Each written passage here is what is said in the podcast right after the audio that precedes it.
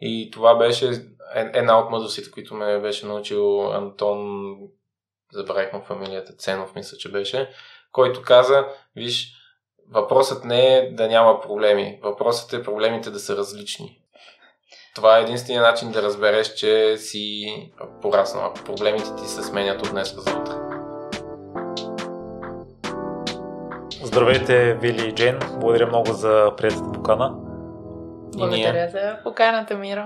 И аз се радвам, че сте се взели с такава благородна кауза да спасявате храната, тъй като това е голям световен проблем. И лично аз почти никога не изхвърлям храна. Много, много рядко се случва, пък в останалите домакинства не е така и в ресторантите. И може би аз го правя и от малко от... Не мисля чак толкова за природата, колкото за себе си, че ми е жал да изхвърлям храна. И Джейн, знам, че това теб те е провокирало да стартираш с Foodbox. Та любопитно ми е да разбера за тази любов към природата, която може би ти имаш допълнително спрямо мен. И Вили след това да каже и неговата причина, тъй като тя се различава от тази на Джейн. Да. Първо поздравление за това, че вкъщи не изхвърляш, тъй като по статистики всъщност в къщи се изхвърля над половината от цялостното разхищение на храна поне в Европа и в по-развитите държави. В по-бедните е наобратно. Там по веригата заминава доста по-голяма част от производството на храната. Иначе то не е просто любов към природата, ами е отношение и към храната. Аз а, живях няколко години в Италия и знаеш, италианците имат много така развита култура и отношение към храната. Те винаги готвят. Там съм карала няколко курса за готварство. И като знам колко ресурси се влага в а, това да сготвиш храната, колко време се отделя, просто ми е жал да, да я изхвърля. А освен всичко, в последствие се задълбах и в проблема и се оказа, че всъщност хранителното разхищение е, може би, проблем номер едно а, като замърсител на околната среда при разграждането на храната, която се изхвърля в сметищата, се отделя вреден газ метан, който се задържа в атмосферата и заради този газ се причинява глобалното затопляне, тъй като той задържа и абсорбира слънчевите лъчи, които след това не успяват да се върнат обратно в космоса и заради това и не само заради метана и други вредни газове се затопля температурата в нашата атмосфера. Така че смятам, че хранителното разхищение е сравнително лесен за преборване проблем и а, не е необходимо да изхвърляме храна, предвид, че има толкова много хора, в България над милион и половина хора под прага на бедността, които буквално нямат какво да ядат. И ако не, ако не изхвърляме тази храна, нахраним хората, всичко ще бъде перфектно. На високия стандарт на живот ли отдаваш това, че в Европа и по-развитите държави се изхвърля повече, отколкото в победните райони? Със сигурност това е фактор. Когато разполагаме с повече средства, може би малко по-малко се замисляме колко са важните и по-малко ги оценяваме. Докато в по-неразвитите държави храната е наистина нужда номер едно и хората буквално се борят за оцеляването си никога не биха си позволили да се презапасят. Не само, че не биха си позволили, те нямат възможност и до голяма степен консумират храната, която достига изобщо до домовете им. А, в по-неразвитите държави а, нямат ресурси а, да закупят, примерно, хладилници, фризери за съхраняване на храната и заради неправилно съхранение тя доста често се разваля и се превръща в отпадък, дори преди да е стигнала до дума на човек, който да може да консумира. Да, и в по-развитите страни е доста по-оптимизирана оптимизиран транспорта заради което не се губи толкова по време на транспорта, колкото после самите домакинства а, разхищават. Това не успях да го разбера. А, в а, по-развитите страни разхищението е по-скоро в домакинствата, а не в supply chain, защото supply chain е изключително оптимизиран. Там процесите са доста добре структурирани, въпреки че и там има 50% нали, реално от, от самото разхищение става в този supply chain, но 50% става и в ам, домакинствата. Та, тъй като пита Джейн защо дали е само заради по-високия стандарт на живот, не и заради по-добре организираните процеси, по, доставка на тази храна и съхранение вече на, на ниво ритейлери. Вили, твоята причина да се припознаеш в идеята на Джейн? А, за мен най-важното беше, че това е нещо различно от софтуер, свързан с а, пари, тъй като като програмист, когато аз се върнах от а, Шотландия, всъщност а, започнах да работя като програмист, което е моето а, образование и огромна част от проектите всъщност са свързани с някакъв тип пари. Ти си един българин, който разработва проект за германец, който го продава в Америка, където някой оптимизира криптовалути или финансови инструменти или нещо от този сорт.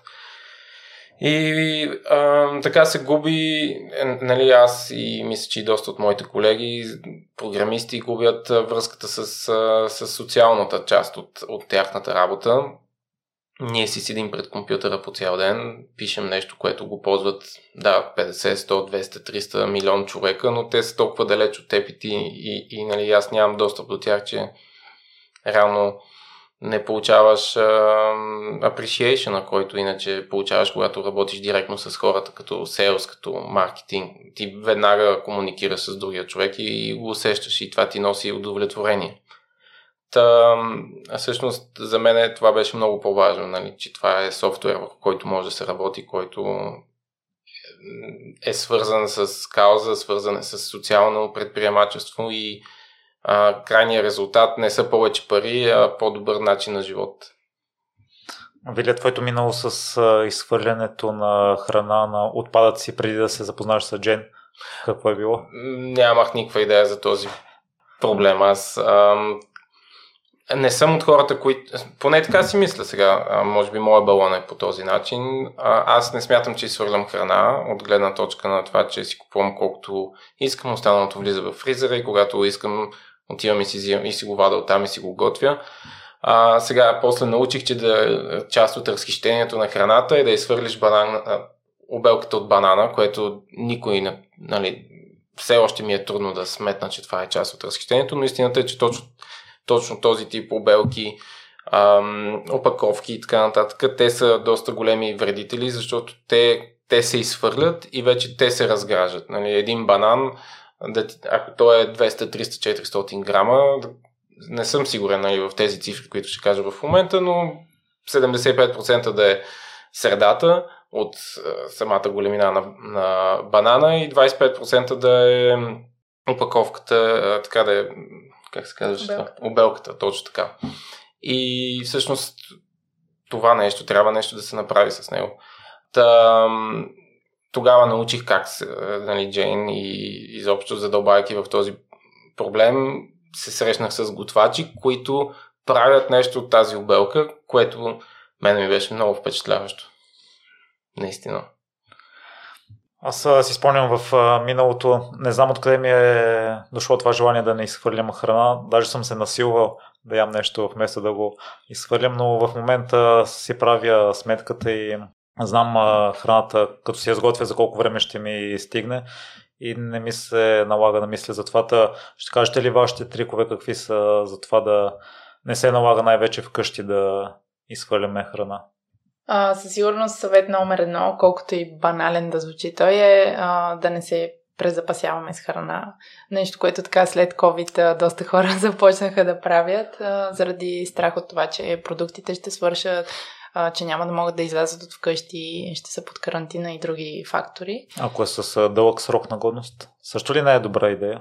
Ако храната е с дълъг срок, тогава няма проблем да престои някой друг месец в шкафа, но също е важно да четем правилно етикетите. Като спомена срок, тук бих вмъкнала разликата между годен до, което обикновено стои а, върху продукти с а, животински происход, като например месо, риба, млечни продукти. Когато на даден етикет пише годен до, това означава, че след тази дата е опасно за здравето да се консумира храната.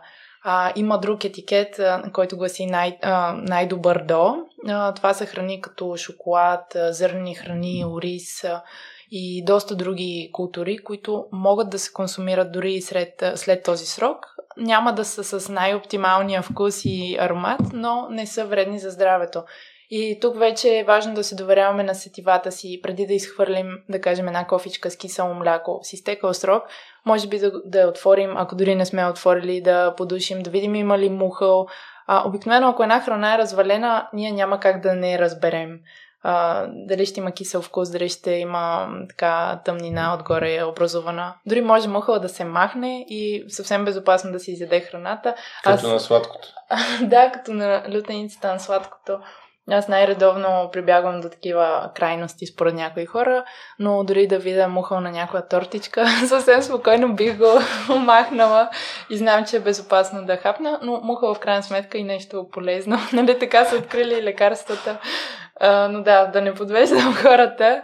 Важно е да четем етикета правилно, важно е да се пазарува с списък или както ти правиш Миро, да знаеш сготвеното колко време ще го консумираш и спрямо това да си организираш ежедневието а, да не сготвиш една тава с мусака и после да се храниш навън цяла седмица. Ако това се случи, винаги може да се замрази тази храна. А, фризера доста помага, обикновено няма проблем да се замразяват повечето храни. Дори и супите могат, стига да се оставят 2-3 пръста в буркана, тъй като може да се пръсне иначе. А, но също е важно и да съхраняваме храната по правилен начин. Понякога са малко налудничави начините на съхранение, а, покрай развитието на социалните канали на Foodbox, аз започнах повече да изнамирам такива трикове. Ще дам един пример. Доматите е най-добре да се съхраняват с пънчето надолу, защото през пънчето дишали и така е, достига по-малка доза кислород вътре в домата и съответно по-бавно е, се е, развалят. Както и че хляба не трябва да се съхранява в хладилника, така един огромен мит го разбивам в момента, но и много други съвети публикуваме в а, Facebook и Instagram на Foodbox и хората доста се радват, има интерес. Да, той е много полезен и за лимона прочетох, че добре се съхранява в вода. Да, абсолютно. Дори баба ми го пробва, защото в началото не ми вярваше и сложи 2-3 лимона в една купа с вода и след един месец те не бяха мръднали изобщо, се едно са като току-що набрани от дървото. И тя каза ли, научих нещо? Каза, че, че съм била права. да. Получих Еха, признанието баба ти да ти каже, че си права. да. Въпреки, че бабите а, са доста добри в борбата с разхищението, защото те поне в моето семейство от години се ферментира храна, като се замислим, киселото мляко е ферментация.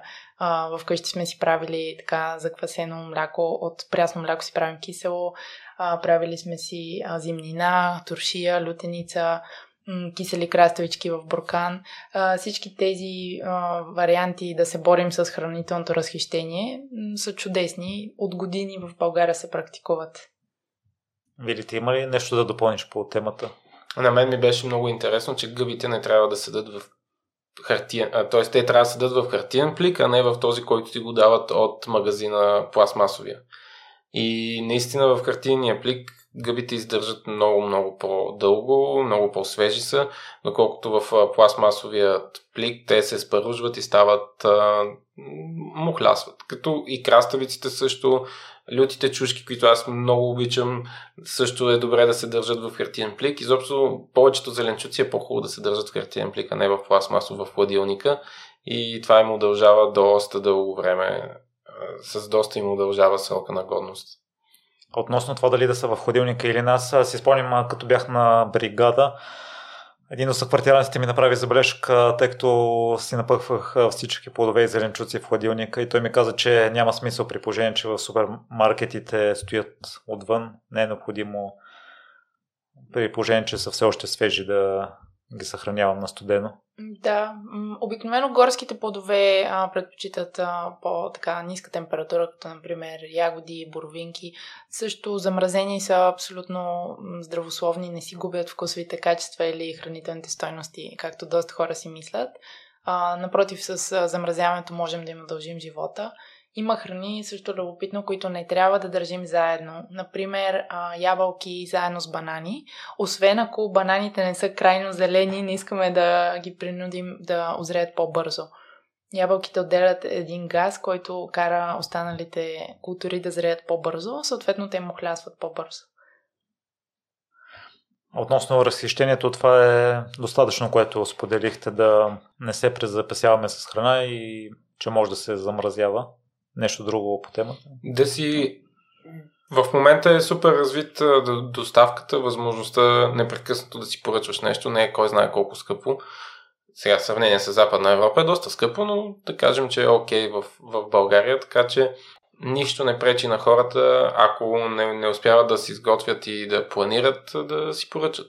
Когато си поръчваш е важно да го направиш така, че да знаеш колко ще изедеш.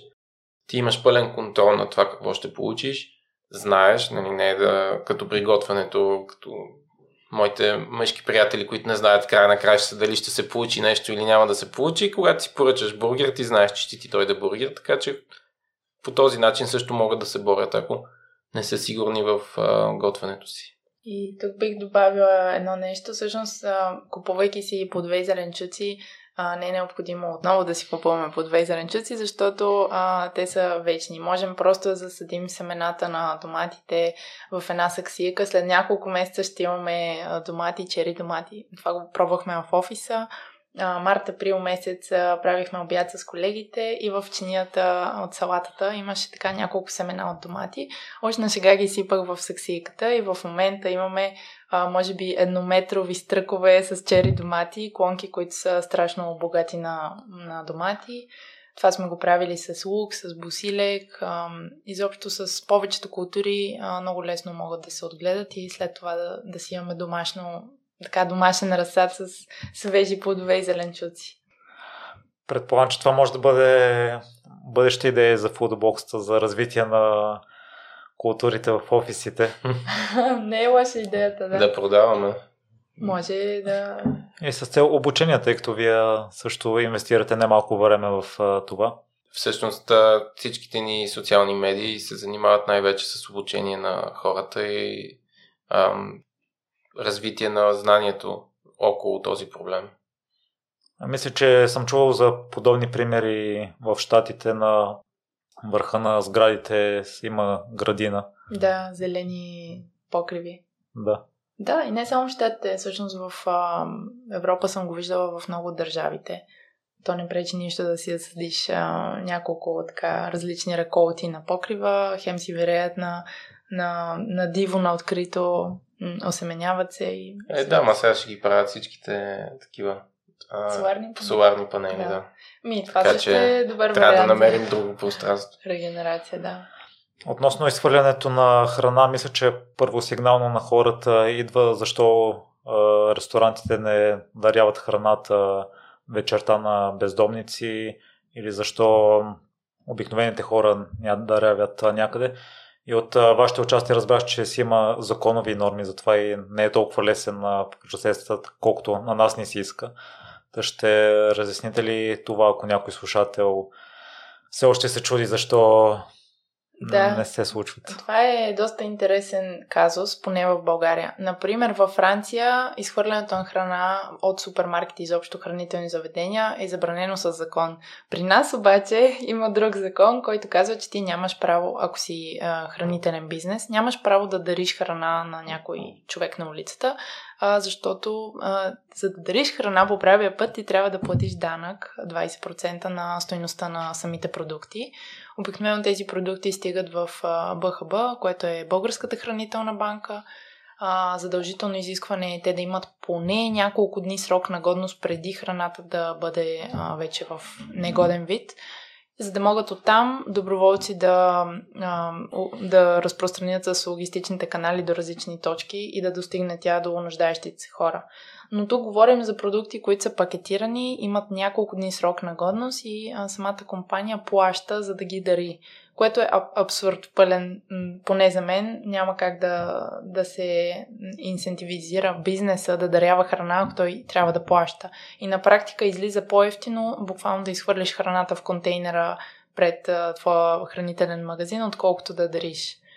То това а... е забранено, но в България контрол е страхотен, да. което позволява на това да се случва. А ако трябва да изхвърлиш храната вече по легалния път, а, ти трябва да замразиш в едни специално обособени фризери, които съответно а, са така доста скъпи. Първо да ги закупиш, второ като електричество, което ги захранва. храната стои там, докато се събере достатъчно количество, за да повикаш фирмата, която отговаря за извозване на храната и тя те таксува, мисля, че около 3 лева на килограм изхвърлена замразена храна. Съответно, този отпадък се извозва в сметищата и там се разгражда в околната среда. И затова ние се опитваме по малко по-заобиколен начин да дадем възможност на бизнесите да продават храната, макар и на по-ниска цена, а, за да не се изхвърля и да се, да се хапне от хора, които така или иначе биха и се насладили. Ай, доколкото прочетох и работите и в това направление за даряване на храна. Това е една от новите ви идеи. Да, ам, искаме да развием платформата, така че да може човек не просто да отиде да си я вземе, но ако няма възможност да отиде да си я вземе, да я закупи и ние да я дадем на някоя от организациите, свързани с дарение на храна. А, цялата ни мисия е да се преборим с това разхищение и с, да намерим възможно най-много различни начини да се оползотвори тази храна в България и в Европа. Оптимисти ли сте, че може да се променят законите в това отношение в бъдеще? Има ли такива начинки? Ами, надеждата мира последна. Аз се надявам, че ще има промени. Даже наскоро имаше една оптимизация в закона за данъците, до, преди, преди около една-две години имаше така една отстъпка за бизнесите да се дарява храна без да се плаща данък на стоеността 0,5% от миналогодишния оборот, който е генерирала компанията, може да се дари без да се плаща ДДС. В момента прага мисля, че го дигнаха на 1% от миналогодишния оборот или на малко по-висока стойност, да не излъжа. Но това пак е напредък в правилната посока но се надявам наистина да се въведе закон, който да забранява изхвърлянето на храната. То в момента има доста такива закони, или поне цялата идея на, на законодателството е такова, трябва контрол. А, в България липсва контрол, но сега няма нужда да влизаме в политически теми. А, ако се намери начин заведенията да, да бъдат наистина ам, накарани да действат по законовия начин с храната в излишък, ще бъде много по-добре за всички. Вили Джейн, искам да отбележим и нещо, тъй като в момента записваме в вторник по обяд и предполагам, че това за вас е работен ден. Аз съм почивка от работата, но съм забелязал, че при мен като имам такъв тип ангажимент, малко или много ми се накъсва деня, не мога да свърша нещо дълго с а, стремглавото развитие на а, аз виждам, че все по-често ви канят по телевизии, по радиа, стати пишат за вас. Та, по какъв начин ви се отразява това на работната дейност и на развитието на Foodbox? Ами, честно казано, в последните няколко месеца това си е ежедневие. И ние все повече и повече се радваме, че има интерес, така медиен интерес, тъй като благодарение на подкастове, медии, радиа и статии в различни а, списания и вестници достигаме наистина до масата от хора, което за нас е най-ключово в момента. И това е начина по който бизнеса расте и достига хората. И все повече и повече храна се спасява благодарение на такъв вид изяви. Но винаги можем да се върнем да доработим след работно време по празниците, уикенда, което не е нещо ново и се случва често. Да, едно от нещата, които не ти казват в курсовото по предприемачество е, че ти заменяш 9 to 5 с 24-7. Абе, казват си го, ама не го Ама не го осмисляш по този начин, да. да. Така е. А, аз мисля, че е друго усещането, като работиш за нещо свое, не го възприемаш така. На мен за първ път ми се случва и съм много, много щастлива от факта, че е собствен проект с кауза, който толкова отдавна исках да се случи в България. Вече почти 3 години, откакто съм се върнала и от ден едно знаех, че този проект трябва да се случи. Наистина се чувствам удовлетворена. Всеки ден се случват нови неща. Има почти мигновен така отклик от хората, обратна връзка екипа ни е чудесен, хората наистина са страхотни, ми е много приятно всеки ден да работя с тях. Така че никога не съм се чувствала по толкова добър начин в друг вид работа, която съм изпълнявала. За Вили не е нещо ново, но можеш да изкажеш. Да, в края на кращата човек си гони целите и си работи за тях. А, така че не, може би по някое време се свиква с цялото това нещо. Въпросът е да не, да не стане твърде дълго. И да, да, не, да не останеш на едно място. Поне за мен това е въпрос. А сега ми се иска накратко да минем през вашите истории, да видим по какъв начин сте достигнали до футбокс. Джен, ти си гостувала при Жорката от автентичност още в началото или в зародиша на проекта. И след като те слушах там, следя процес на футбокс и наистина доста бързо и добре се развивате. И на мен ми направи силно впечатление, че си отишла да учиш в Италия, като си искал да наистина да отидеш да научиш, да учиш, а не да се скатаваш и да си далеч от родителите, да се научиш на самостоятелност. Откъде идва това желание, тъй като първо сигнално на хората, предполагам, предпочитаме да ни е лесно. Да. Аз имам брат, който е 5 години по-голям от мен и се случи така, че в момента, в който аз завърших 12 клас и трябваше да избирам университет, той наскоро беше завършил университет и той реши да остане в България и да учи економика. Завърши така един от най-известните български университети по економика, но спрямо това, което той ми разказа, как може да минеш между капките, буквално как можеш да не си купиш учебници и въпреки това да завършиш, малко така се шокирах от реалността. И тъй като и аз исках да уча економика, тръгнах да гледам други варианти, които са извън България. Бях учила италиански, така че ми се стори като логичен избор да замина в Италия. Там учих в Болония, Болонския държавен университет, бизнес и економика, бакалавър, който беше в рамките на 3 години. Даде ми много, защото имаше доста практична насоченост, нали, освен лекциите, които на момент си бяха скучни и не бяха толкова ценни. Имаше доста така групови работи. Запознах се с а, много добри приятели, които и до ден днешен а, си ми останаха като контакти. И това беше логичният избор за мен. След това заминах в Рим, където вече работех и реших, че искам да развивам собствен стартъп. Видях една магистратура, която беше дистанционна и ми позволяваше да не напускам работа. Тя беше за управление и стартиране на стартъп. На теория звучеше страхотно, точно като това, от което имах нужда. Но след като я завърших, вече се бях върнала в България. Тоест, завършвайки я, вече живеех в България и започнах, бях започнала да развивам Foodbox и смятам, че практически това да стартираш бизнес и да минеш през всичко наистина в реалността дава много повече от а, просто една магистратура и едни лекции, които а, учиш онлайн и се явяваш на изпити, но със сигурност ми е дало нещо, така че цялата тази организираност и а, воля и справяне с крайни срокове не е за подценяване. И успях да си вземеш това, за което си отишла да се научиш да живееш отдалечено, самостоятелно?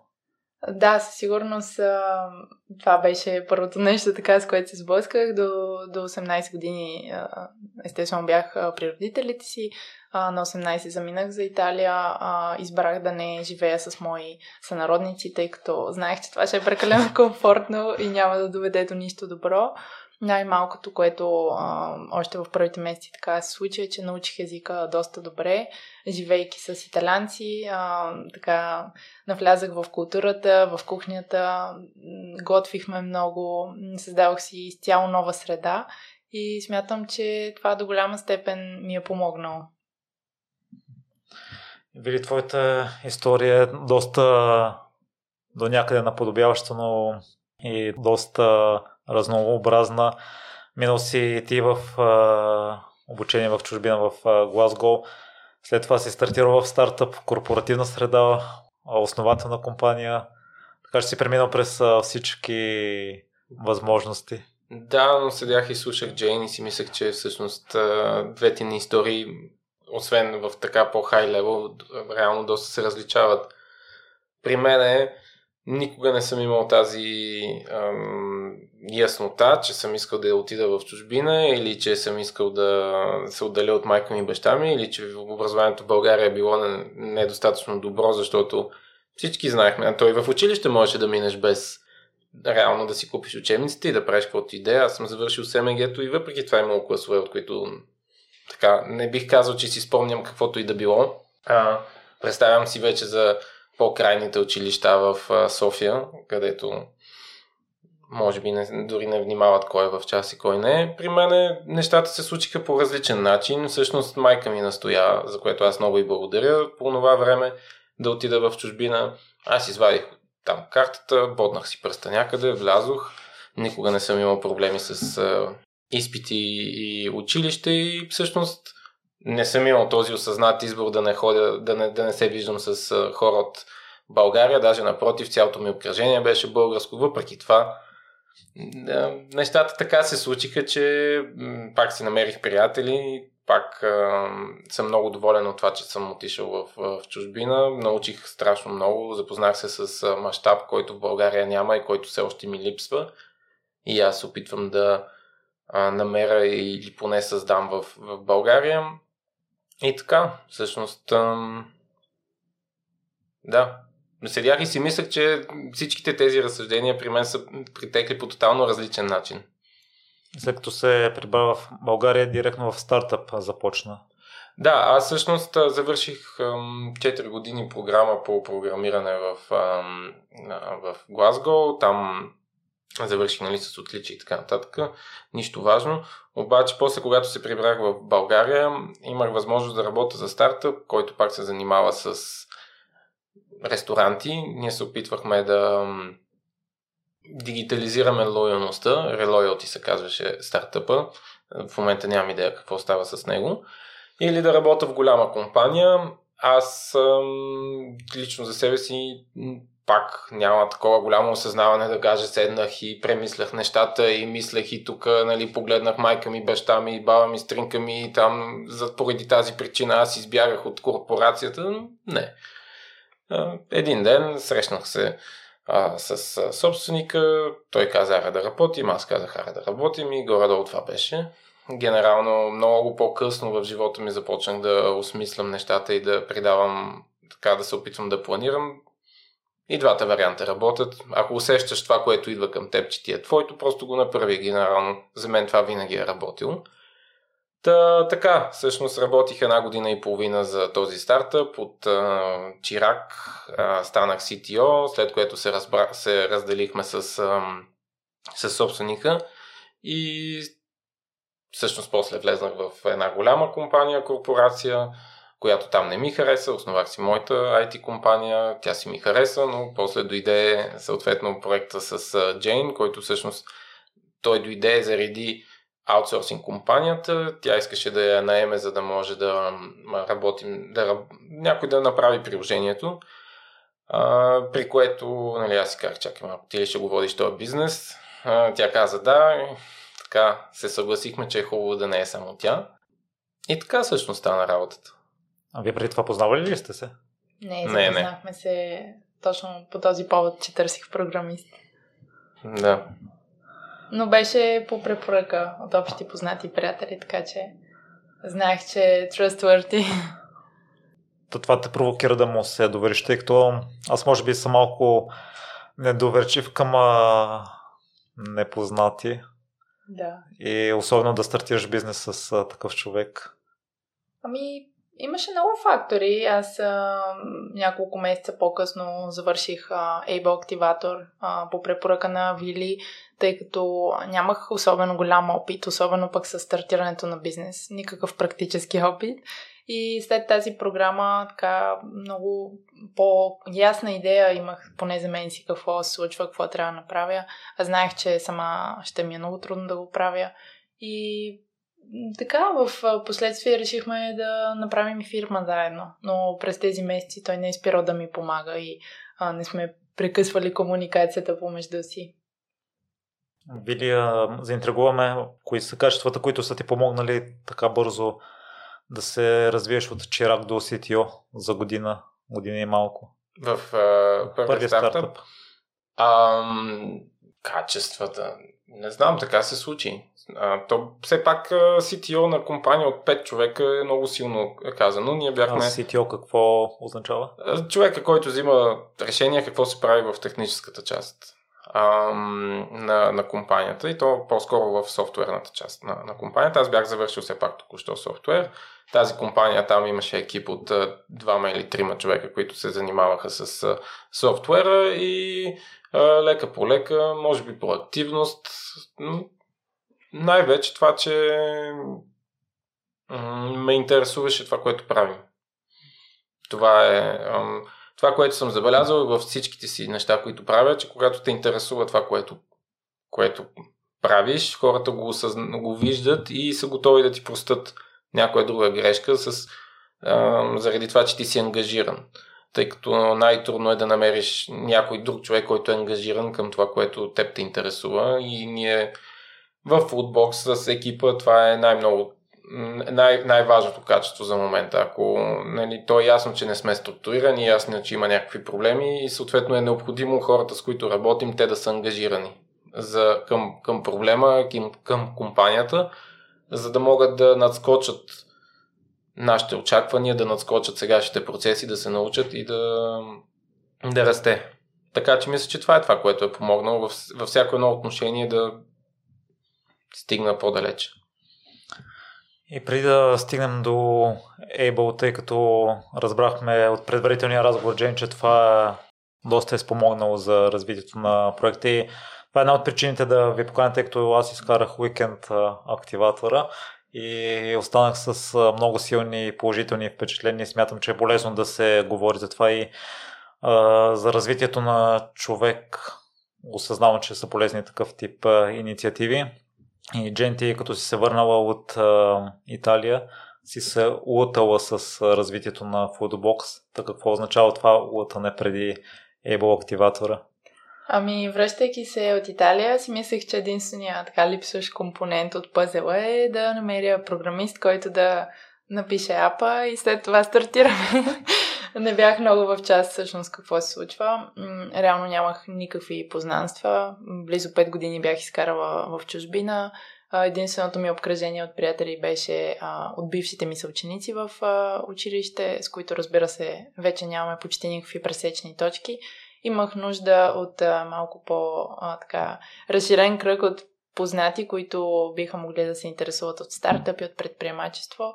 Имах нужда от а, малко така по-структурирана идея какво да се случи първо, след, след него какво следва и така нататък.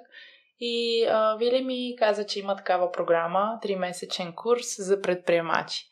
Аз имах идея в главата, знаех, че искам да развия футбокс в България, тъй като вече го бях видяла в чужбина, бях работила в световния лидер в Италия и познавах процесите отвътре, но това не беше достатъчно, за да знам какво да правя. За три месеца успях да сформирам екип, който беше много хубав екип от различни профили и хора. Валидирахме идеята, като правихме интервюта с хора, пускахме анкети, запитвахме, запитвахме се до бизнеси. Има ли такъв проблем всъщност или просто ние сме се филмирали, че решаваме някакъв проблем, който не съществува. Оказа се, че в България се изхвърля много храна, тогава беше а, точно пост между COVID а, а, локдауновете. Това се случи края на 2020 година. М- беше много трудно за заведенията да предвидят каква храна да приготвят, а, колко ще остане, кога ще бъдат затворени отново. И се оказа, че решаваме доста наболял проблем.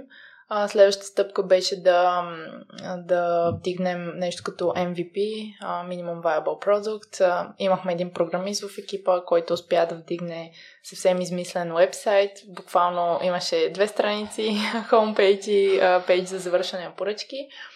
Но благодарение на този сайт в рамките на 3 дни успяхме да генерираме 40 поръчки и те не бяха от моето семейство и от приятелския ми кръг, което е важно нали, да се уточни случайни хора, които а, са дочули за Foodbox, стартиращия проект, успяха да поръчат кутии с храна, която е останала в излишък и се продава с намаление.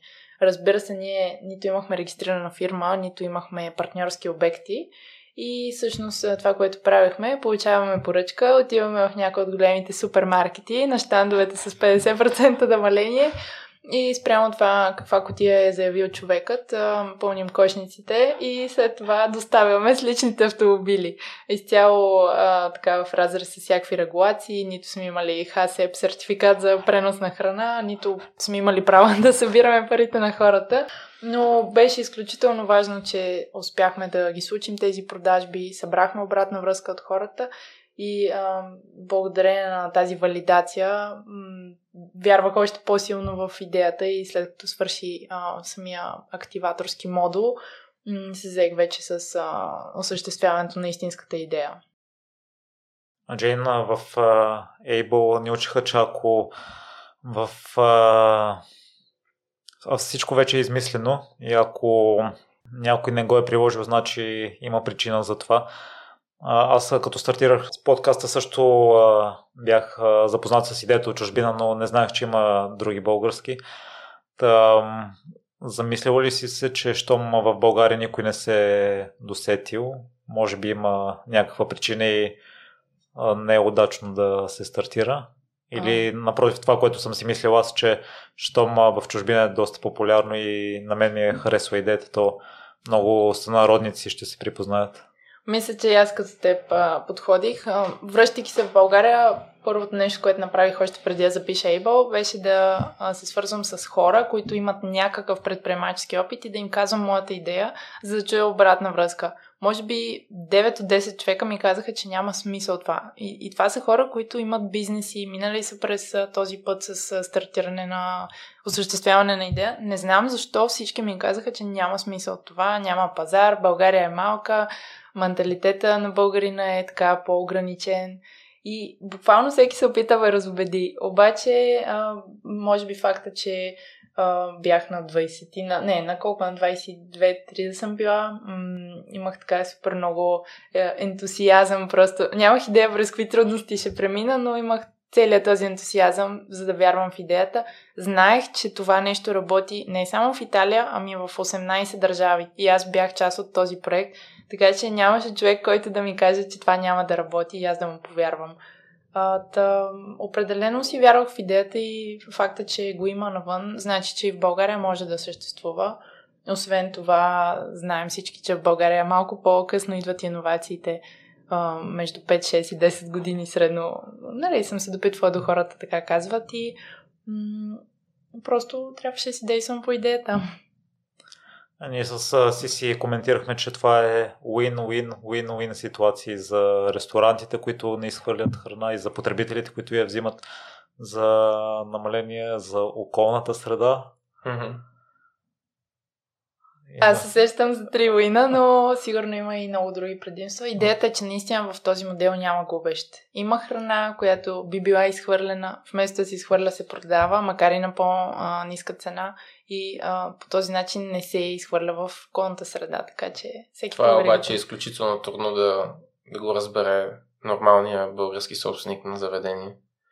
Да, те доста в момента, в който стигнем до отстъпката и до а, това колко струва тази услуга, която си изцяло нишева, всъщност а, ресторантьорите, които в началото са привлечени повече случаи от каузата, а, започват, започваме да, да говорим за защо е толкова голяма отстъпката, защо нали, а, тази комисионна е такава и това минаваме от разговор на как има win-win-win ситуация да стане win-lose-lose ситуация. Та, това е едно, една, един начин на мислене в България, който се надявам скоро да започне да се променя.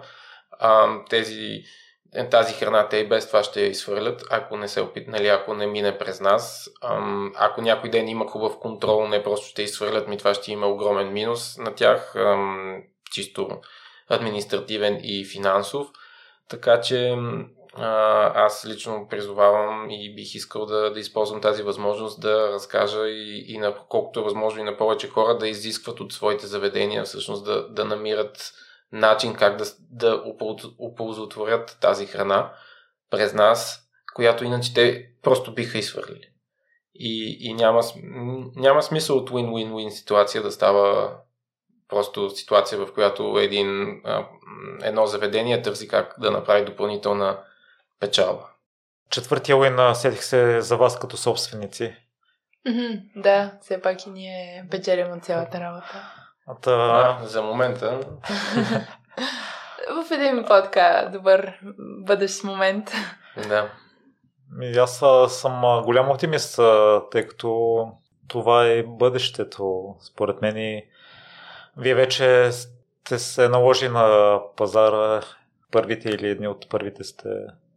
Ами, не знам кой е пръв. Важни са резултатите. В момента, близо две години след старта, имаме присъствие в а, по-големите български градове. Започнахме от София с една пекарна и една сладкарница близо до НДК. Това ни бяха първите партньори. И сега, всъщност, година и 2-3 месеца по-късно, откакто има апликация и е възможно да се ползват потребители, имаме близо 400 обекта в София, Пловдив, Варна, Бургас, Стара Загора, Русе. Следващите стъпки са извоз към съседните пазари, по-конкретно Румъния. Така че факта, че толкова много храна успяваме всеки ден да спасим и потребителите, които вече са над 30 хиляди, постоянно ни връщат позитивна предимна обратна връзка, говори наистина, че сме на правия път. Милита, ще продължиш ли за преговорите между вас и заведенията, тъй като ме очуди малко това, че се дърпат, тъй като си мислих, че е изцяло изгодно и за тях и много лесно човек може да ви се довери.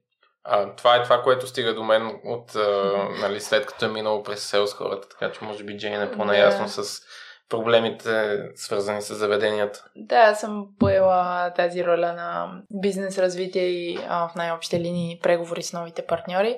А, при нас, за разлика от други такива платформи, има една отстъпка, на която ние държим. И това е условието всяко заведение, което се включи да продава с минимум 40% намаление от първоначалната цена.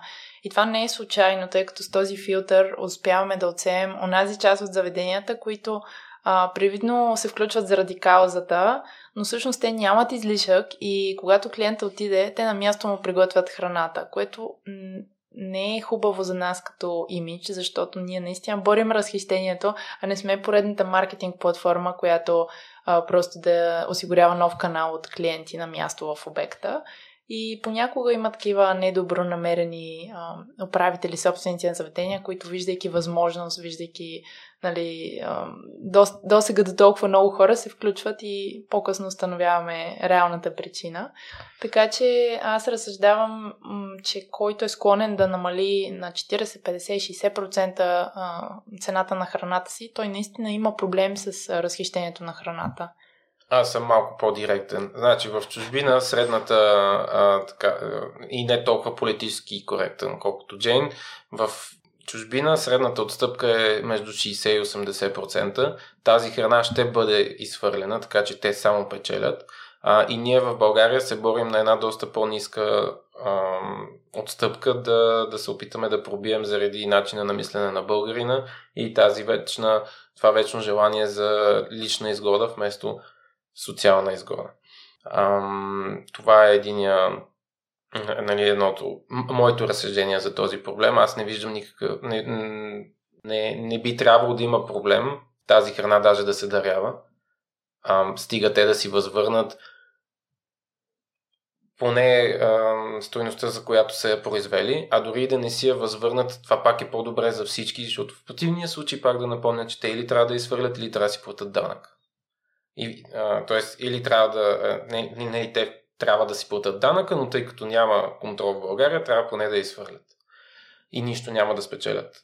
Доколкото ние им, дона... ние им вкарваме потребители директно в самият а, обект на място, те идват да си вземат храната, което след COVID е изключително важно. Ам, това, което се получи по време на COVID, че тези Глово и всичките фирми за доставки, те всъщност изолираха клиентите от заведенията.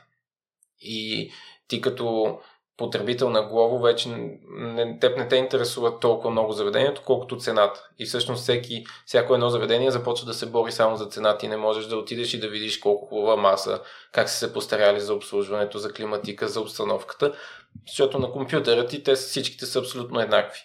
И това, което ние, както каза Джейн, те виждат през нас възможност за нов маркетинг канал – но от друга страна ние имаме нужда да се борим с разхищението, това, а, не да, да, да, да, нашата цел не е да правим заведението по-богато, а света по-добър. Джина, ние с Георги Ненов сме си говорили за репутацията, сега разбирам и от вас, че и вие държите на това и бранда да се асоциира с това и да няма гнили фирми. Да по какъв начин осъществявате контрола, ако някой реши да пречупи нещо през неговата си призма и да злоупотреби с платформата, която му давате? Ами, това е една трудност и препятствие, с което се борим. Обикновено в един разговор, така на жива среща, усещаш човека до теб какви намерения има и каква е мотивацията му. Затова работата на сейлс човека или на търговския представител е да слуша повече, отколкото да говори, за да разбере има ли проблем и какъв е проблема, който се решава ако на тази първа фаза и последната, тъй като при нас регистрацията се случва много бързо, без някакви последващи ангажименти към платформата, тогава много оценим обратната връзка на крайните потребители, които доста често ни пишат дори да сигнализират нещо като отидох и те първо започнаха да ми приготвят сандвича, а той не беше вече готов. А, това окей ли е за вашата кауза? И наистина е толкова приятно да видим, че крайният потребител се интересува от каузата, не толкова от отстъпката. И а, ние винаги отговаряме, радваме се на живо да се срещаме с нашите клиенти и партньори. Така че това е начинът по който контролираме нещата, доколкото е възможно. Сега ще ни преведеш ли през а, самия процес на намиране на нови партньори твоите тайни за сейлс умения? Сейлс тайните. Ами, в началото а, си беше ходене от врата на врата. А, аз лично, когато нямахме екип, изобщо и бях а, сама. А, всъщност, още от началото а, Николета, която в момента е част от екипа, се включваше да ми помага. С нея сме обикаляли стотици заведения, не само в София, ходили сме в Пловди, в Варна, в Бургас, най-вече за да видим къде има по-голям интерес. Много често сме чували не, много често е имало заинтересовани партньори, които изчакват другите да се включат първи, за да видят ще го бъде ли. Тъй като а, бяхме съвсем нов бранд, току-що регистрирана фирма, дори нямахме апликация в първите няколко седмици, само им разказахме за една идея, която ще се осъществи след няколко седмици. Това беше в началото. По-късно с а, така медийни изяви, с а, препоръки от а, различни партньори, които вече са работили с нас, успяхме да достигнем и до много други обекти и в един момент нещата се обърнаха на там, че все повече ни търсят заведенията в контактната форма на Foodbox, влизат и попълват просто един имейл и един телефон. Ние се свързваме с тях и регистрацията се случва мигновено. Дори няма нужда от някакви живи срещи. Единственото, което верифицираме е дали има такава фирма и тя а, регулярно ли оперира или е в някакъв вид нарушение тъй като всеки бизнес отговаря с собствени, собствения си имидж и репутация за качеството на храната и за това, че няма в котията на човек да попадне храна, която е изтекла като срок на годност или такава с мухъл или в негоден вид. И, Вили, кое те е провокирало да препоръчаш на Джейн да се запише на курсове, които ще й помогнат за бизнес развитието, не а просто да стартирате тогава и ти в течение на времето да я обучаваш? Ми, тя не обича много да говори за това, доколкото чувам за този период от живота си, но всъщност тя дойде с една идея и разказа нещо, което иска да прави и то беше от ясно по-ясно, че няма как тя да го направи. И аз го казвам с тази сигурност, защото по това време бях минал през а, нали, стартъп, голяма компания и вече от две години, не знам си колко си, си водех моята, моята компания. Така че, то, как да кажа, просто ако а, аз лично страшно много вярвам в, в хората, за съжаление смятам, че от всяко дърво може да стане свирка. А, така че това, което и, и казах, и че Просто няма как да с съзнанията или с а, версията на себе си, в която е по това време, да направи каквото и да било. Тя трябва да си структурира първо себе си, после мисленето си, след това идеята си и чак след това може изобщо да започне да мисли, да води и други хора, бизнеси, каквото и да било. Така че по това време разговорихме и най-близката програма, в която можеше да се включи, беше Able. Друго нещо, което нали, рядко се споменава е, че тя не беше сигурна до момента в на, до последния ден за това дали да влезе в Able или не. А, и всъщност ние, тя кандидатства в последния ден, тъй като аз извъннах и казах какво ти става.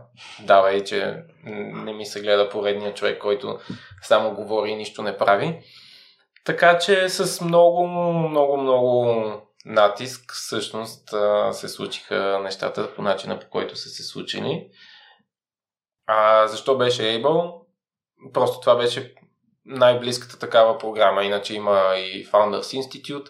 Аз като човек, който никога не съм бил в някаква такава програма за предприемачи, не съм го и учил. Честно да ти кажа, не разбирам и смисъл от тях, освен хората да се събират и да си говорят и да се чувстват добре за това, че си говорят. Но това са моите лични наблюдения до това време. След това видях, че може би масата от хора имат нужда от това да се съберат, да си говорят, някой да им разясни следващите крачки, въпреки годините университет и какво ли не друго, което са правили в тази, в тази насока, за да се почувстват най-накрая сигурни да действат. Та, това е. Нямаше, ням, ням, нямаше някаква конкретна причина да е Able, освен че просто беше... Това, разговора се случи юли, а Able започва в септември. Това беше.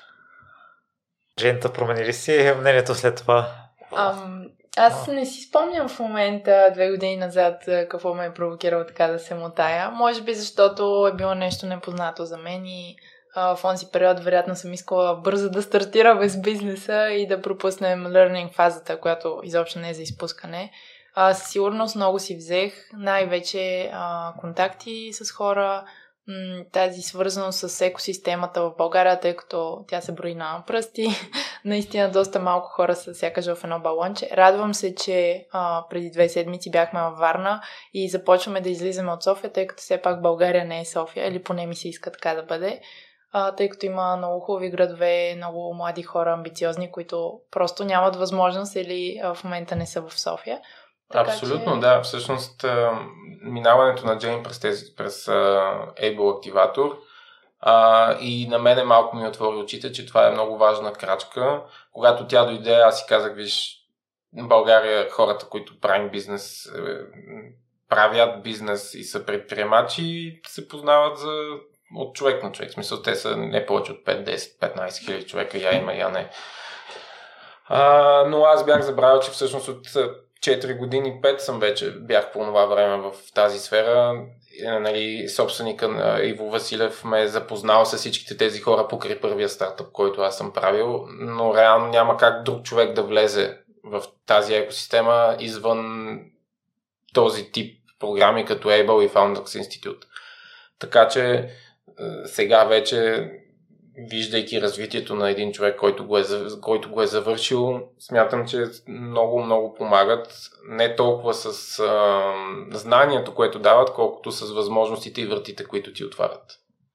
Джен, ти ни поразходи малко през от, отгоре-отгоре на първото ти участие. Нещо допълнително смяташ ли, че е хубаво да се знае като участник в цялата програма?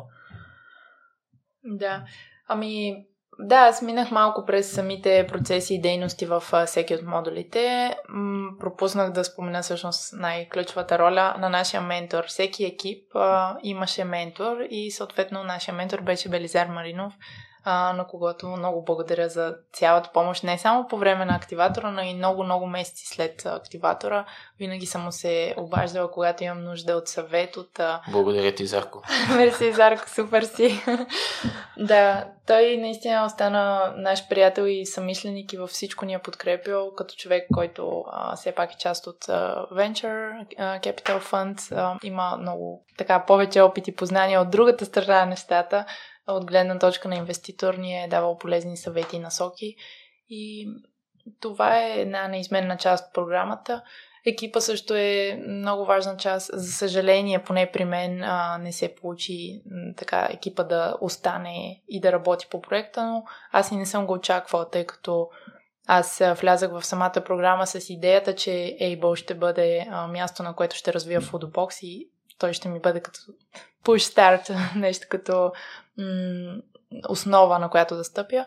Но останалите хора имаха своята работа, имаха своите проекти и не съм и очаквала, че те ще ги напуснат тези неща, за да се отдадат на нещо ново. Но никой не е изпирал да ме подкрепя и до ден днешен си говорим, приятели сме, не сме, не сме се карали в най-добри отношения сме и всеки много ми се радва и продължава да ме поздравява за това, което се случва. И са така от първите купувачи на коти в Foodbox. Ти имаше привилегията да бъдеш от другата страна като ментор. Какво е чувството? Да, имах а, тази привилегия. Наистина го наричам привилегия, тъй като за мен да си ментор е нещо голямо. Аз продължавам да ползвам така услугите на ментори, които отделят времето си и а, вниманието си за това да ми помагат. И смятам, че от всеки човек мога много да науча. Независимо от това дали е предприемач, дали работи в корпорация или просто е научил опита си по различен начин. За мен беше интересно да следвам процеса от страната на ментор, да не се меся много на екипа, но да съм там, когато той има нужда от мен, най-вече с а, общи насоки и опора. Смятам, че за екипа бях нещо като опора заедно с Катето. Ние бяхме две. Така че беше интересна гледна точка, макар и само за един уикенд успях да си взема много неща. Предполагам, че е още по-вълнуващо да си ментор в дългата програма на Able Activator, която е цели 3 месеца. Джина, какви са твоите похвати за намиране на ментори? Ползвам различни програми, като например платформата на Алекс Граматиков, ментор Даянг. Той беше uh, в uh, моята кохорта на Able активатора. След Able така преминахме през няколко uh, други обучения, например Base, която е пак програма на Able uh, за предприемачи, които са с малко по-конвенционални бизнеси. Ние там бяхме програмни координатори. И след тази програма той стартира този свой проект, за който говореше от много отдавна. Вече а, трети сезон ще стартира септември. В тази програма а, те мачват с ментор, който може най-много да ти помогне спрямо сегашното ти търсене и нужди. А, може би над 300 човека бяхме в последната програма, сега се очаква да сме над 500. Нещата скалираха много бързо, за което поздравления, Алекс, ако ни слушаш и доста други програми, но Ментор Деянг конкретно много ми допада. Основно по край програми, а не се свързващи с хора, от които искаш да се учиш? А, случва ми се на някакви събития да се запозная с предприемачи, на които много се възхищавам, но друг начин, а, по който достигаме а, не само аз, ами ние като Foodbox до различни ментори, а, е покрай процеса с набиране на инвестиция ние а, успяхме така щастливо да затворим сделка с цели 9 бизнес ангела, които до голяма степен са и наши ментори. Това са хора, които а, инвестират така наречените smart money, не просто кеш, който да изхарчиш за няколко месеца, но те са хора, които помагат, имат контакти, имат опит и са там, за да те вкарат в релси, когато видят, че правиш някоя тъпотия. М- така че и те са до голяма степен наши ментори. Няма да ходите на Малдивите с парите. Не. Не, не, няма да е скоро. За съжаление. Да, и това ми прави впечатление в стартъпите, че инвестират всяка свободна стотинка за развитието на проектите, и особено на, като са твои. Ам, Вили, ти си изкарал друга програма, за която миналата година, може би, нашумя за известно време, харвардските курсове. Така е, да. И не сме чували за... Поне аз лично не съм чувал за нещата отвътре като ученик в нея. Да, също там си миналата, а, преди сигурно 4 години вече, не знам, доста. Ам, в моето, разбира се, разбиране доста. Изкарах и Мок и Ран. Това са двата курса на Кирил и Асен от Продължаваме промяната в рамките на една година ги изкарах. Те бяха много интересни. За, за, за мен бяха изцяло чисто нова материя. Аз никога не бях учил економика и не се бях така докосвал до, до економическо знание, а в тези два курса се разглеждаше макроекономика и микроекономика, което аз преди да ги изкарам дори не знае каква е разликата между, между двете. супер, супер интересни. Самите, самите курсове и цялата идея на, на създаването на тази инициатива от Америка за, за България е да се вдигне нивото на образованост на, на българина относно правилната економическа политика за растеж на държавата, така че всички в държавата да се чувстват по-добре. И те ги разглеждаха 3 месеца вътрешни политики, 3 месеца външни политики. Как, как да си оправиш вътрешно държавата и как да се разбереш с другите държави какво да правиш. Горе-долу това, а, това е самари на, курса. Много интересни хора, страшно. Ам, всъщност този курс е може би моят Able курс, който съм изкарал, макар и той да не е толкова насочен към създаването на бизнеса политиките, начина на мислене, хората с които съм се запознал там са всъщност този тип знания, което аз след това прилагам в, в мисленето си и в бизнесите, които разработвам. Харвардските курсове и това, което спомена другото, едно и също ли е? Да, МОК и РАН са двете програми на харвардските курсове. Едното е свързано с а, вътрешна политика, другото е свързано с външна политика. Макроекономикс, микроекономикс. И по това се различават от uh, Able? Те нямат нищо общо. Able е а, програма, която е изцяло насочена към млади, стартиращи, амбициозни хора, които не знаят какво правят, да минат, да се научат поне малко какво правят и да се запознаят с хората. Ран и МОК са насочени към всякакъв тип аудитория от можещи хора. Няма значение дали имаш бизнес, дали няма бизнес. Важно, сетката там е да, си, да имаш интересен бекграунд, или поне беше по това време, и да, да, да сметнат, че наистина има смисъл да ти разказват цялото това нещо, а, което те абсолютно безплатно 9 месеца подред, всеки вторник и четвъртък, Кирил Ясен и Лурер обяснява, разказваха. А, и съответно е по-скоро за вдигане на общата култура. Всеки може да се възползва. Не, няма конкретна цел, тип създай прототип на бизнеса си и направи първите си продажби, както е на Ебо.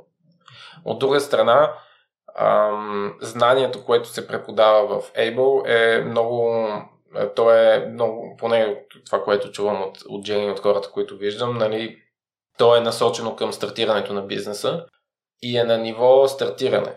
Доколкото знанието, което се... Да, като кажа ниво стартиране, видях, че се зачуди какво им предвид. Ниво стартиране е ниво, аз искам да, да кажем, аз искам да правя маратон. Първите ми крачки са да започна да си, да си изграда програма, в която да поне да мога да тичам 4 часа подред, без, без това да, ме, да ми доскочава но след това има как да тичам дълго, как да тичам по-бързо, как да тичам с повече хора, как да го изтичам за 3 часа, как да направя по-голям маратон. Тоест, най-лесното нещо на този свят е да стартираш, колкото и хората да смятат, че това е най-трудното нещо. Поне според мен най-лесното нещо е да стартираш, най-трудното нещо е да го задържиш. И, ам, и, и да го правиш редовно, да го правиш дълго и да го правиш консистентно. Разбира се, това няма как да се учи в а, програма като Able, която е насочена към стартирането. Нали? Те там изобщо мотивират хората да, да скочат. А... Сега говориш на езика на мира. Виждам как ти светят очите. Да. И на твоя джен ти да. също имаш завършен не маратони, ултрамаратони. Um, по един. да не преувеличаваме, да. Опитах, спатих. Да. А пък всъщност, нали, харвардските курсове, те, те, те Кирил и Ясен и Лурер по това време те ти дават директно кейс стъдита, в които след което има а, два часа дискусия, тя си е изцяло дискусия, те минават през кейс стъдито и обясняват, но по време на, самата, на самото обяснение се задават въпроси, коментират се тук добре ли е поступила тази компания, не е ли спрямо принципите, които сме учили. И тези принципи те са на а, на, на, на, на, как да кажа, на общо ниво, на глобално, на, на економическо ниво, как да станат. Ти можеш от тях да си екстраполираш как да работиш в сегашната ситуация, в която си, защото те са принципи от сорта на, на, на win-win. А, само, че представени за това как цяла огромна структура като една държава да комуникира или да прави макроекономика и микроекономика. А, и съответно, ако ти си достатъчно интелигентен, това съвсем спокойно може да си го приложиш към мини държавичката, която имаш в фирмата ти или мини държавичката, която имаш в къщата си, които също са организирани по същите принципи и следват същите, ам, поне според мен, правила, които следва и една държава, ако бъде управлявана не политически, а економически нали, смисъл. Джейн Вилия в момента е отворена регистрацията за Able за цялата програма. Аз ще публикувам епизода преди крайния срок. Та, ако трябва да се обърнете към хората, за кои би било полезно и защо да се запишат и да се пробват да участват в нея. За мен със сигурност е подходящо за хора като мен преди две години. Наскоро завърнали се от чужбина, търсещи а, нов кръг от а, хора така с по-инновативно мислене, отворени към предприемачески идеи, а, за да се запознаят с екосистемата от предприемачи в България. От друга страна е подходяща за сравнително неопитни хора относно изграждането и стартирането на бизнес, които обаче имат някаква идея и искат да я реализират. Също е подходяща и за хора, които искат изцяло да сменят попрището и да сменят корпоративната работа с стартъп, тъй като по време на Able Activator стандартно се зараждат между 4 и 6 идеи спрямо броя на кандидатите в програмата. И след края на програмата доста така тенденцията е от последните активатори, доста от стартъпите да продължават дори и след края на програмата което е много положително и е много подходящо за човек да си смени работата с нещо по-динамично и стартиращо. Види ти? А, аз нямам такива ограничения. В смисъл, за мен е, всеки трябва да мине през това нещо. То трябва да се случва още в училищата и няма значение дали имаш идея или не. Както каза Джейн, от 40 човека се раждат 5 екипа и работят по 8 идеи. Така че ти дори да нямаш идея, пак ще попад... пак има какво да правиш вътре. Ам, дали искаш да си смениш попрището или не. Аз по това време се записах в курсовете, харвардските курсове, не защото исках да сменям попрището, а просто защото ми беше интересно и нямах какво да правя вечер. Така че а, лично аз призовавам всеки, който има 3 месеца свободни в момента, малко свободни, защото то не е някакъв огромен ангажимент, да да отиде и да пробва. Няма, няма никакво значение дали имаш идея за мен или не, дали ще си сменяш там всичките версии на някакъв тип оправдания защо го правиш, просто иди го направи. И Джейн, завършваш Able и какво става след това?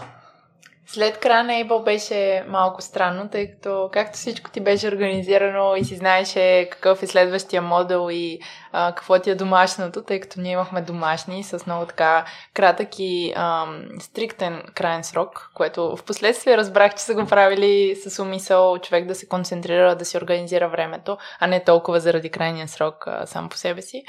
Та беше малко особено. Не знаех а, точно как да продължа. Екипа, очевидно, нали, както споменах, се поразпадна. Въпреки, че няколко месеца продължихме да си говорим, да срещаме и да развиваме идеята, трябваше реално да стартираме бизнеса, което означава да регистрираш фирма, да видиш с кой съдружник ще регистрираш тази фирма. Ам, нали, самата регистрация е една малка нишка от цялото нещо. Имахме така доста техническа работа по завършването и започването всъщност на самата апликация, тъй като ние бяхме решили, че ще предлагаме мобилно приложение, което е съвсем лесно за крайния потребител. Трябваше също така да се свържем с доста адвокати, които да изготвят чисто е, легалната обвивка на цялото това нещо, тъй като Foodbox е посредник между заведението, продаващо храна и крайния потребител. И тъй като говорим за храна с така наближаващ срок на годност, която потенциално след един момент ще е опасна за ядене, ако не се консумира скоро, а, трябваше да сме защитени по всички параграфи на закона, че а, ние не носим отговорност за тази храна. Така че а, не малко часове по писане на общите условия, не малко часове с а, програмистите, които тогава правеха апликацията и а, следващата стъпка беше същинската работа да регистрираме първите партньори. Така че а, в един момент, когато екипа беше ясен и тръгнахме да действаме, нещата лека по лека се наредиха. И Джейна, не ми стана ясно вече в кой момент двамата се събрахте и дадохте по-активното начало на Foodbox. Ами, след като си завърших Able програмата, Вили е, ме чакаше и беше все още съгласен да е, работим заедно. Даже вече се беше убедил, че имам малко по-ясна идея в главата си и реши всъщност да ме подкрепи в това. И общо взето го стартирахме трима, в един момент останахме двама. А, никога не сме изпирали а, ние двамата да си движим проекта.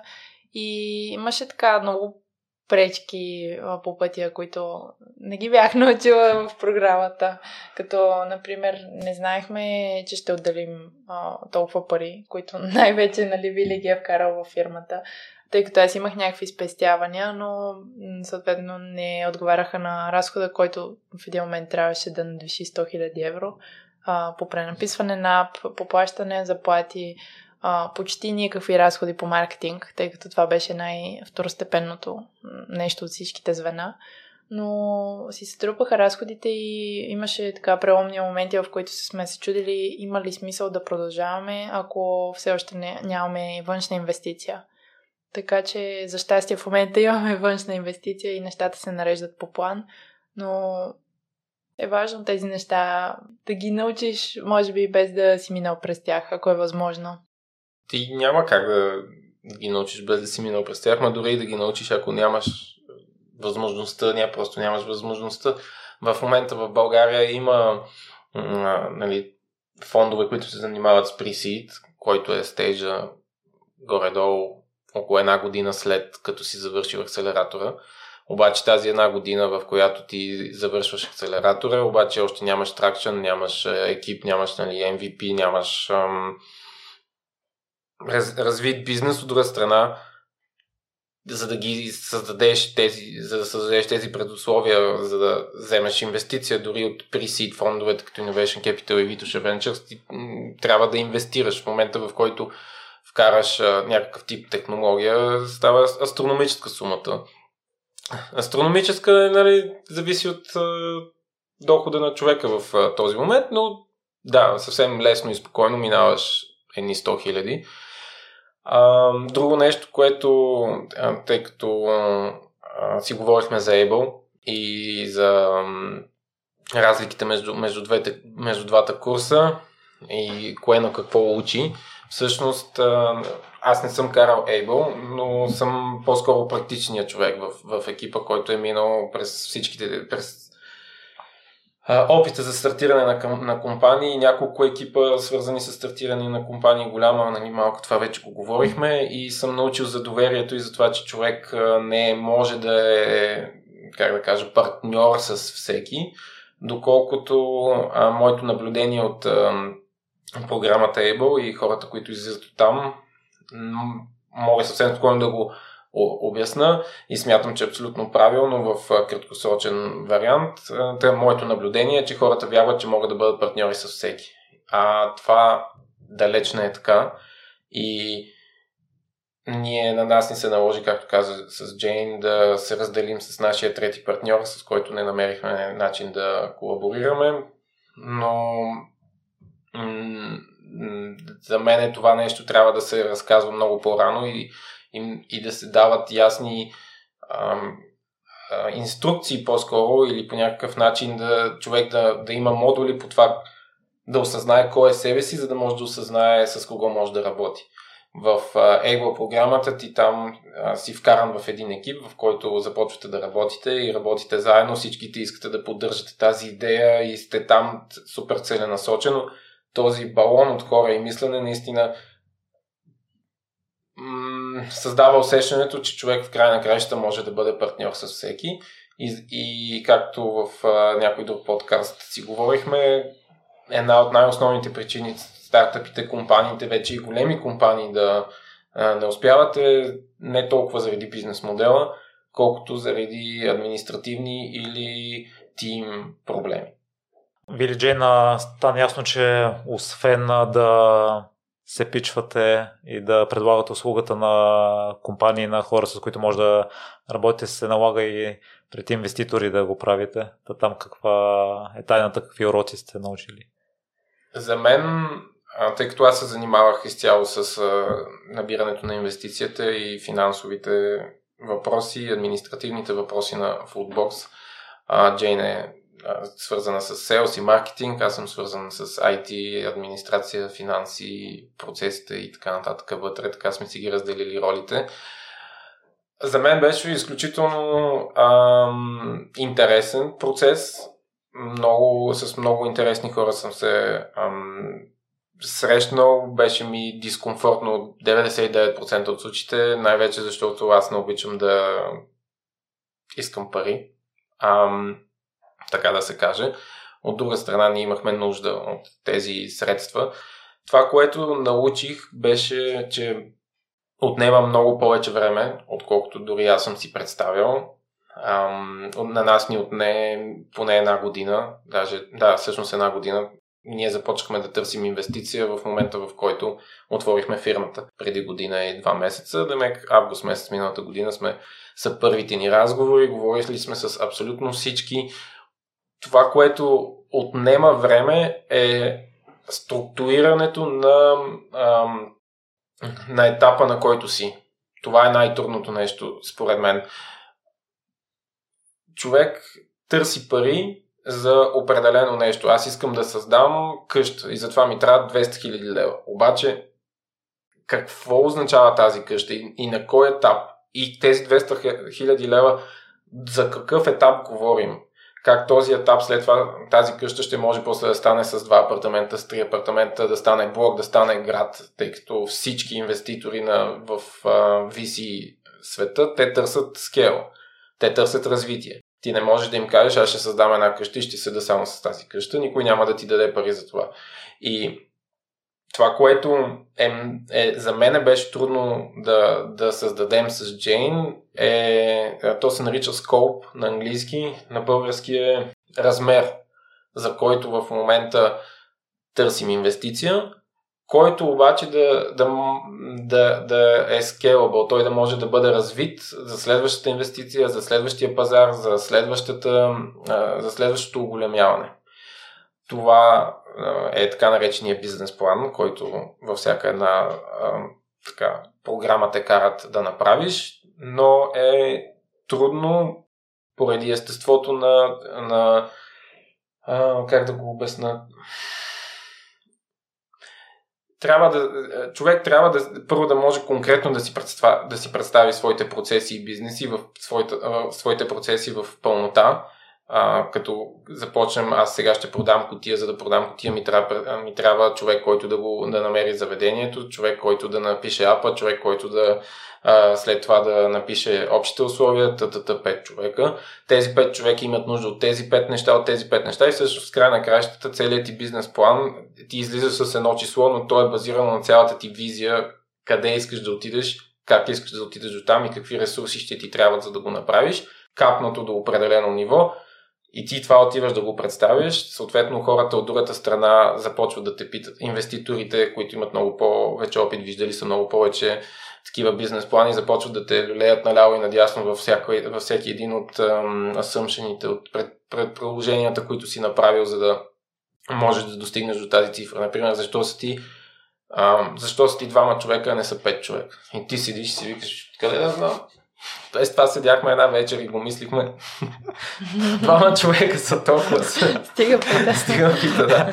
И се появява следващия и той те пита и на, на третия път, когато някой те пита и ти казваш, добре, дай да го помислим и наистина влизаш в детайли и започваш да изграждаш един, имаме една екселска таблица, в която седи целият бизнес.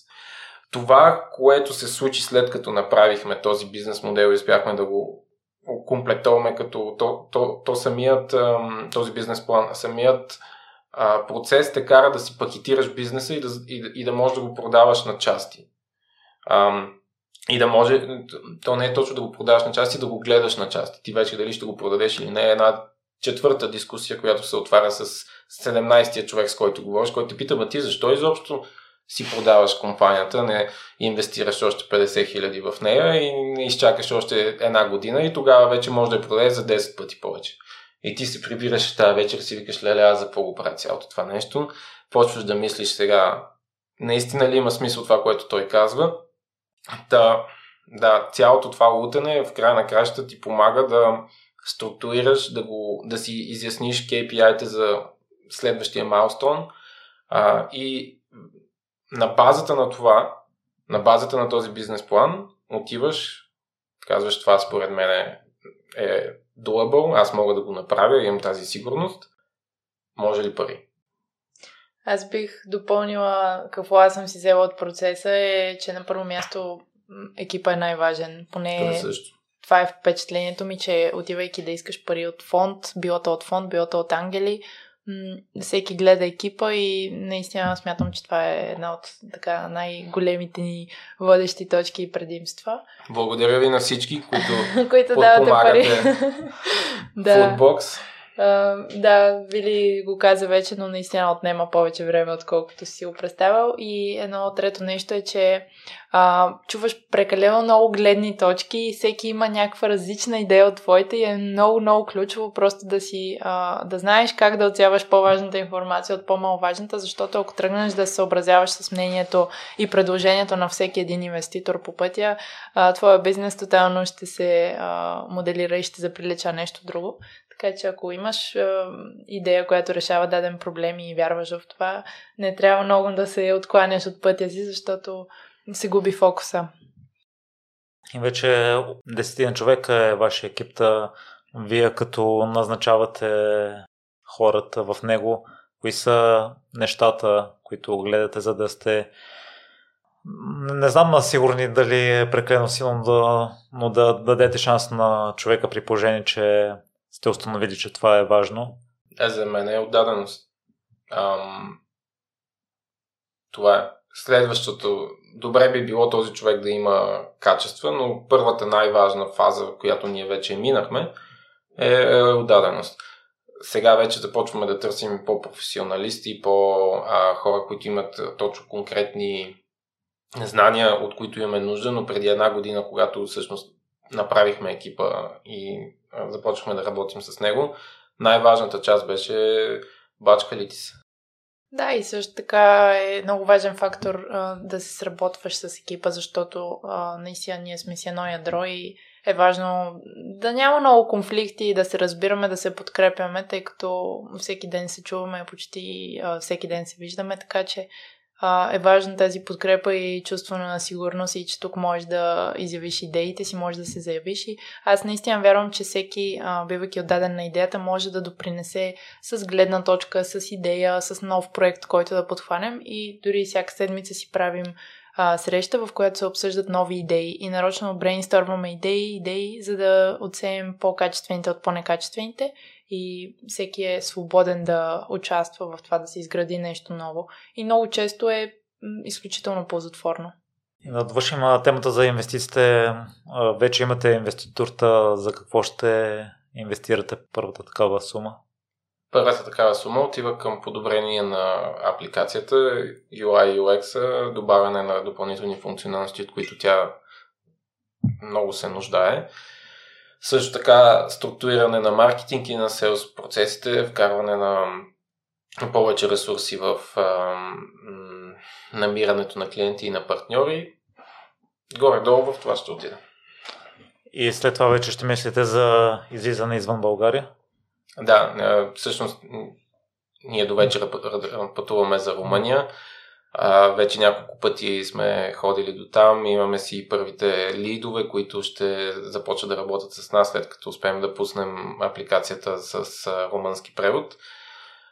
Имаме си първия служител там и генерално така опипваме пазара, за да може да създадем съответния бизнес план, за който говорих. Този път вече доста се надявам много по-бързо да го създам, отколкото миналия път. По-ясни са ни от какво имаме нужда, за да намерим следващия рунд, с който да превземем и Румъния. И пак е един процес от начало. Набираме тракшн, първи партньори, представяне на бизнес плана. Но много по-лесно. Надявам се, по-бързо, по-лесно. А, други ще са проблемите. На времето, когато работих в първия си стартъп, момчетата там много ме впечатляваха с мъдрости. И това беше една от мъдростите, които ме беше научил Антон, забравих му фамилията, Ценов мисля, че беше, който каза, виж, въпросът не е да няма проблеми, въпросът е проблемите да са различни. Това е единствения начин да разбереш, че си пораснал, ако проблемите ти се сменят от днес за утре. Така че със сигурност ще има проблеми. Те най-вероятно ще са много по-различни. Нова, те вече са по-различни. Там е двойно по-скъпо, три пъти по-голямо. Пътищата се оказаха аз си мислех, че България има лоши пътища, то се оказа, че в Румъния пътищата са още по-лоши. Имайте предвид, че да стигнеш от най-долната, най-лява точка на Румъния до най-горната, най-дясна точка, е по-лесно да излезеш от Румъния, да вземеш всичките магистрали, да обиколиш цялата и да влезеш от другата страна отгоре, отколкото да минеш през цялата Румъния. Както е ясно, 60 км от Русе до Букурещ се взимат за час и половина. Така че това за мен беше изключително странно, защото аз съм си свикнал да си се кача на колата София Варна 3 часа и половина, 4. Нали? Да, не е много приятна скоростта, с която работя, с която карам, но ам, пътищата го позволяват, колата го позволява. Въпросът е да, така, да, да избегнеш полицайите. Доколкото там нямаш възможност за такова нещо, тръгваш си с 80-90 и си пътуваш, което ще смени много и бизнес модела и начина на развитие на компанията, която в момента а, ние сме центрирани целият екип повече в София и от време на време правим м- такива командировки в другите градове, тъй като знаем, че пътната инфраструктура позволява сутринта в 8 да се тръгне и, и най-късно в 12 да си в града, в който искаш да бъдеш в цяла България. Това в Румъния е невъзможно. Ще видим този проблем как ще, как ще го хендълнем, но да, нов проблем. Най-скрено ви желая успех и виждам, че вие бързо се учите, имате досег до различен тип хора и имате доста развито мислене и доста идеи, така че се надявам, че ще се справите. Благодаря, Благодаря, дано. И искаме се да завършим с това, което Вили с теб си говорихме вчера. Ви и двамата, освен на бизнес, сте фенове на актьорството. Но си оставам вратичка за един бъдещ разговор вече, като сте се разраснали. Скоро ви предстои пътуване в Израел, за да се насладите на спечелената награда от Pitch to Pitch. Но мен ме впечатли вчера, Вили, че си кандидатствал в надвис и не са те приели. Но след това все пак си изкарал курса за, за public speaking. То беше много комична история. Един мой приятел всъщност кандидатства за надвис за public speaking. Това беше преди 4 години, може би 5, не съм сигурен вече. Но във времето, в което осъзнавах, че аз не успявам да комуникирам, бих искал много по-конкретно и целенасочено и ясно да, да говоря и да се разбирам с човека от другата страна. Та кандидатствах. Аз кандидатствах в последните две седмици. Те ми казаха, елате да платите на определен ден, един ден преди изпита. Изпита беше на последния ден от възможностите за кандидатстване. Говорим за 14 август. Някакъв абсолютно рандом ден в средата на лятото. И аз им казах, ми не, няма да дойда на, на този ден да си плата, направо на изпита ще си плата. Говорим за 50-100, дори не си спомням за каква сума говорим, но тя беше доста така незначителна. И отивам на деня да, на изпита и те ми казват, ми вие няма да имате изпит. Викам, защо няма да имам изпит? Ми защото не сте си платили. Аз нали ви казах, че ще си плата. Неразбирателство, не знам си какво, но ние казахме на учителката и учителката всъщност не е в момента тук. И вие не можете да кандидатствате. Днес е последния ден. Това е. Няма никога от вас да излезе, а, нали, да излезете с диплома от надвис.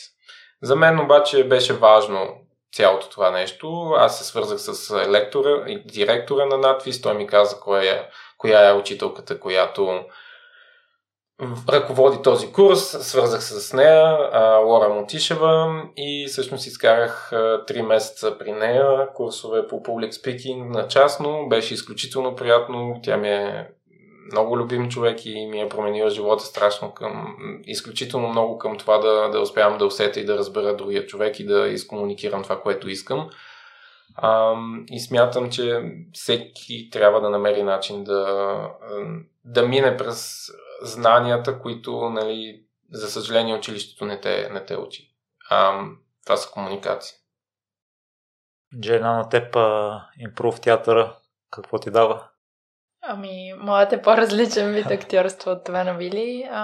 основният принцип в импро играта е, че ам, всъщност принципа се казва да и, което означава, че ти подкрепяш твоя съотборник или в случая партньор на сцената и добавяш и надграждаш над неговата идея и всъщност няма отхвърляне на чуждата идея, няма отрицание в случай, че на пръв поглед не ти изглежда интересно и не искаш да, да развиеш тази идея. Ами, а, правиш другия човек важен и го подпомагаш така, че заедно да доразвиете в нашия случай сцената. Но, разбира се, това има много така по-дългосрочен план и извън сцената. Даже има бизнес книги, които са точно водени по методологията Да и. И моят учител по импровизация а, също води корпоративни обучения и също курсове за презентационни умения, на които сме ходили даже двамата с Вили. И смятам, че много повече от а, просто една игра на сцената ми помага и в живота, най-вече с комуникация и тази прегръдка на нови идеи и нови хора. И Джен Вили, накрая, ако може нещо практично да дадем на хората за каузата да допринесат по някакъв начин за опазването на храната. В миналото е стало въпроси с Рада, с Блашка, с Мира, с Сиси, че всеки човек е на различен етап от развитието и на, за всеки човек е различно нещо би могъл да приложи от принципите за екосъобразност. Ако трябва да се обърнете към слушателя, коя да бъде първата стъпка или следващата стъпка в това да е по-осъзнат и да не изхвърли храна? Според мен е много важно това, което казваш с първата стъпка или една стъпка, защото ако човек се гмурне на дълбокото и реши изведнъж да стане с нулев отпечатък върху околната среда и изобщо да, да преувеличи с това колко неща ще прави изведнъж и драстично е невъзможно. Изобщо няма човек, който да е изцяло с нулев отпадък. За мен лично е важно да ходя навсякъде с моят термос. Има чешми навсякъде. Водата в София е питейна. Няма никакъв проблем. Абсолютно безопасно е да си пълним от чешмата. Така че най-малкото можем да намалим пластмасовата, така, пластмасата, която се разхищава всеки ден. На второ място, ако трябва да е свързвам с храната, просто човек да купува точно колкото би изял. И ако не го изяде, да не се срамува, да помоли да се пакетира, дори да става въпрос за две парчета пица, да си ги вземе за вкъщи. А, просто за да не се изхвърля. Няма нищо срамно в това. Дори в чужбина така... Знам, че преди години е било срамно и са му казали доги бек и все едно няма да го ям аз, ще за моето куче. А, да, така че наистина е важно да сме разумни с храната и отпечатъка, който оставяме. Вили ти нещо да допълниш по темата? Ние в началото на разговора също го застегнахме. Аз бих допълнил само да си купуват от Foodbox. И къде могат да го направят? Когато си свалят приложението от Apple Store, Google Store, скоро и в Huawei Store ще го има. И го отворят, регистрират се, намерят котия изненада, вземат я, цъкнат, че са взели. Много важно. И така. И накрая да изядат все пак. Аз винаги насърчавам а, да се хапва в компания, тъй като все пак предвид, че ако тя изненада, може човек а, да не успее да изяде абсолютно цялото съдържание, така че е много по-вкусно и много по-приятно да се хапва с компания. Ние винаги в офиса с това се изхранваме, така че а, не остава нищо. А, само изненада ли са котиите? Не винаги. А, по принцип а, залагаме на котията изненада, но всеки бизнес може да предлага продукт по продукт. Има оферти, които са съвсем конкретни, като например за определен вид сладкиш или определен вид а, пакетиран продукт. Но а, за нас наистина е много вълнуващо да бъде изненада и аз като човек, който обича да яде, но не винаги знам какво ми се хапва, много лично харесвам това с изненадата.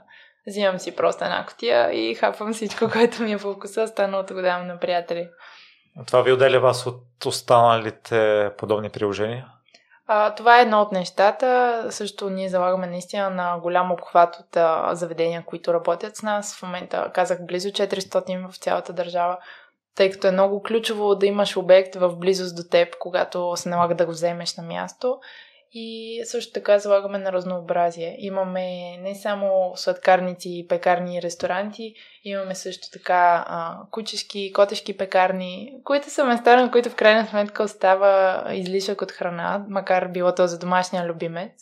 Имаме а, големи вреги с а, биомагазини, които са доста актуални така сред по-активните и здравословни хора, така че а, търсим наистина голямо разнообразие от предлагане.